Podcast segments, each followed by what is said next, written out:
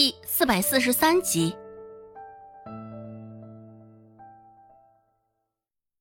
就在周芷琢磨着要不要上嘴咬田壮一口，田壮突然松了手。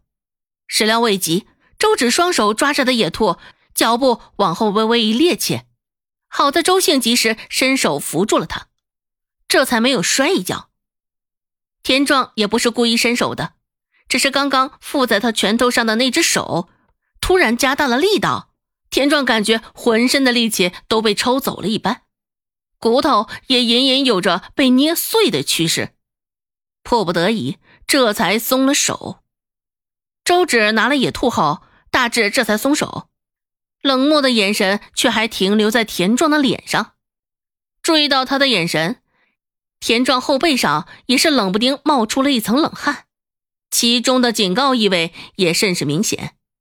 直到周芷一行人离开了，田壮也呆呆地愣在原地，没有想到这大智竟然这般强势，原本以为是个好拿捏的，这一刻因为大智那眼神，田壮的胸口还是大喘着粗气。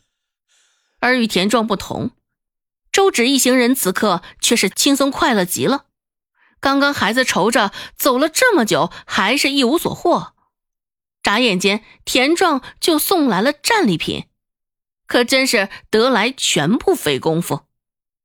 原本周兴是最担忧的，现在的脸上也透露了些许的笑容。我们拿了田壮哥打到的猎物，下山之后他该不会跟李正说吧？周兴问道。周芷给了他一个安慰的眼神。放心吧，他还是要脸的。这意思就是说田壮并不会将事情抖露出去吗？解读出周芷的意思，周兴的心里也是一阵轻松，对于周芷说的话，周兴都是确信不疑的，毕竟周芷从来没有出过岔子。原本周芷还琢磨着大致不会打猎，空手而归的话也着实难以向孟婆子交代，还打算花几两银子将这事情糊弄过去，只是没有想到中途会自动送上来田壮这一冤大头，看样子这兜里的银两是给他省下了。想到这一茬的时候，周芷的嘴角也不自觉地向上勾起。正走着，就听到不远处传来细碎的几道声音。哎，快看，哎，那里有个山谷。倒是不知道骊山上什么时候还有这样的世外桃源，真美啊。哎，那儿还有条小溪呢，抓不到猎物，抓几条鱼回去也不错呀。听得隐隐约约，周芷却能确定那几人口中说的山谷就是他的伊甸园，先前藏银子的地方。周芷心里不禁涌上一层庆幸之意，还好将这万一的成分提前考虑，将藏在山谷中的银两也提前转移到了顾寒生那处，若不然周芷现在得时刻战战兢兢的预防着那些人找到他的银两。周兴显然还不知道周芷提前做的事儿，听到那些声音也是胆战心惊的。周兴突然说道：“咱咱们也去山谷中抓几条鱼吧。”周芷岂能不明白周兴的好意？想必现在周兴也是想起了他的银两，想要去山谷中盯着那些人，只是碍于大智在场才这般说。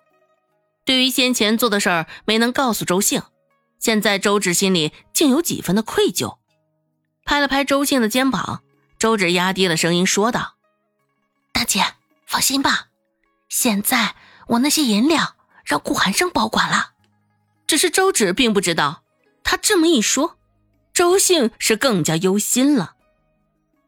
周兴不了解顾寒生的为人，虽说之前他上门来为周芷解围过几次，长得也并不像是市井地痞那种流气猥琐的长相，只是前头有了那么多顾寒生的传闻，周兴早就先入为主有了那种想法，顾寒生不是个好的，像他这种无恶不作的恶霸真能那般好心帮周芷保管银两？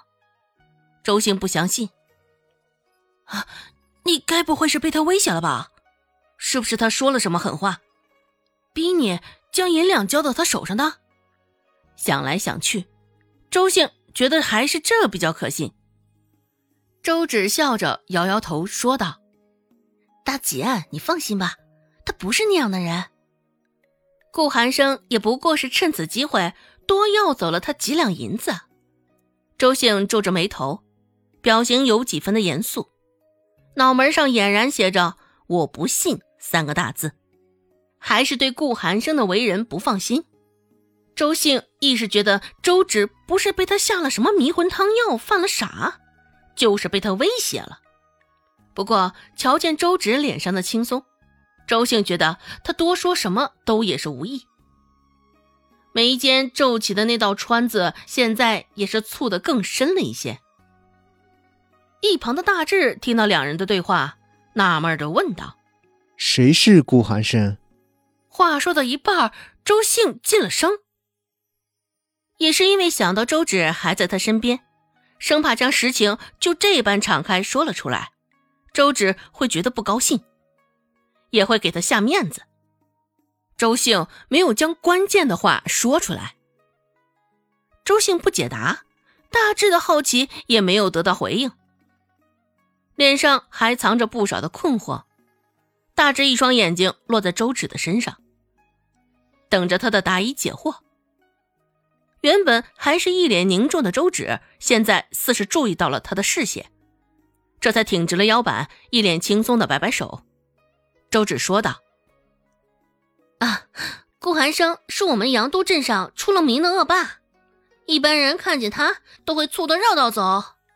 当然，被他盯上的人一向也没什么好果子吃。”周芷说的这个版本，也是大家口中广为流传的一种。也没有想着要为顾寒生辩解什么。